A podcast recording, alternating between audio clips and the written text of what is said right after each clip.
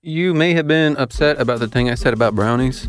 I took a stand and said, said stop putting nuts in them because there are people who don't like them. So quit Boy, did we get call You couldn't. after call after call. inundated with calls. Hey, Brent, this is Tim. I like nuts in my brownies. I'm sorry that you don't. This is Nisha. I love nuts in my brownies. Walnuts or pecans, but those are the only ones. Uh, my name is Linda Warner. Every good brownie maker knows to make a batch of plain along with the ones that have not. Yeah, Hey, and I totally appreciate that. um, here's the thing.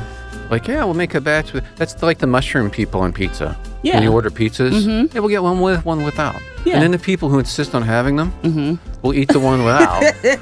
and then when you want some and you don't like mushrooms, guess what's left?